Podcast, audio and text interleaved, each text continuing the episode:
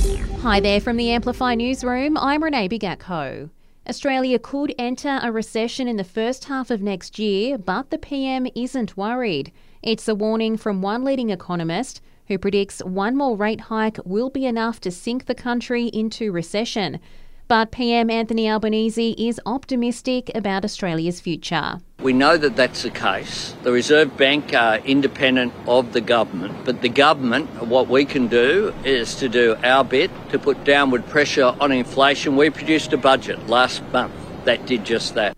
Investigations are underway following a security breach within the ACT government, which saw data accessed and possibly stolen.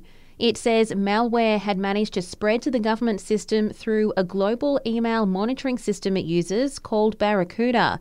Special Minister of State Chris Steel says no data has been put up for sale on the dark web and there's been no ransom demands yet. At this stage, the threat actor has not been determined. We're working closely with the Australian Cyber Security Centre as the investigation continues about uh, who may have been involved. It's been called a landmark moment for the nation.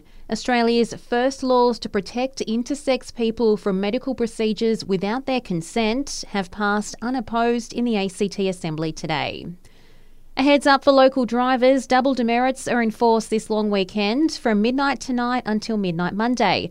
Acting Sergeant Aaron Murnane says they want to see people do the right thing. Double demerits will apply to all speeding, seatbelt, mobile phone offences as well as riding while not wearing your helmet on a motorcycle. Or other traffic offences will attract an additional demerit point.